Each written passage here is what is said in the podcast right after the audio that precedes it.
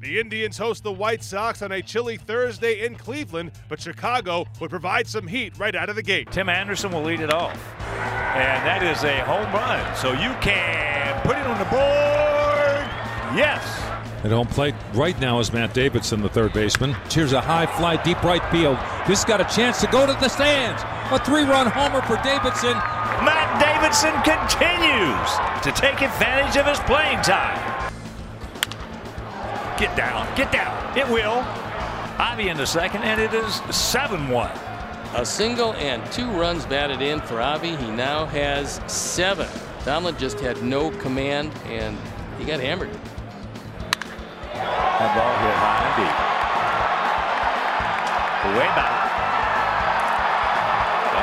And it's 7 2. That's his first homer of the season. And they bring in a new pitcher by the name of Michael Martinez. Yep, Martinez. He is an infield outfielder. He is not a pitcher. Martinez works an inning where he doesn't give up a run. He gives up a double. The first big league pitching appearance for Michael Martinez goes well, but the White Sox still win it 10 to 4. All nine White Sox starters record at least one hit in this ball game. Avisail Garcia goes three for four. He's batting 452 on the year. Rick Renteria's White Sox are back to 500 at 4 and 4 on the year, and the quick start on Thursday at Progressive Field was key. Obviously, it was nice to see uh, Timmy start off. Got a good pitch, first pitch of the game, and out. You know, they kept the line moving. Good first inning. Great first inning. Do you uh, consider Avi and Davidson as early first week surprise, or is this what you expected they had potential? Um, no, I mean they're doing well. I'm glad they're doing well. I don't know if it's a surprise. Uh, I don't know if I came in with any illusions of what they were or were not. I think I just came in trying to see they're going to sh- show us what they are. So I didn't come in with any uh, preconceived notions of what they were going to do or not.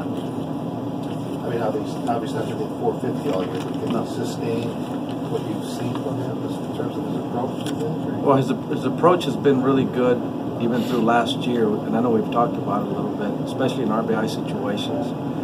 Two outs. Uh, he's been really, really good. Uh, and it, it's kind of just picked up from last year. So if his approaches continue to be the same and he follows plans, I think you know he has a chance of being obviously more consistent over a longer period of time. He's going to still have little lows. Everybody does. I think you're right. I think if his approach remains the same and he follows a, a decent plan, he has a chance to, you know, contribute on a daily basis. Up next for the White Sox is a three game series with the Twins at Target Field. Rookie Dylan Covey will make the start on Friday in his big league debut.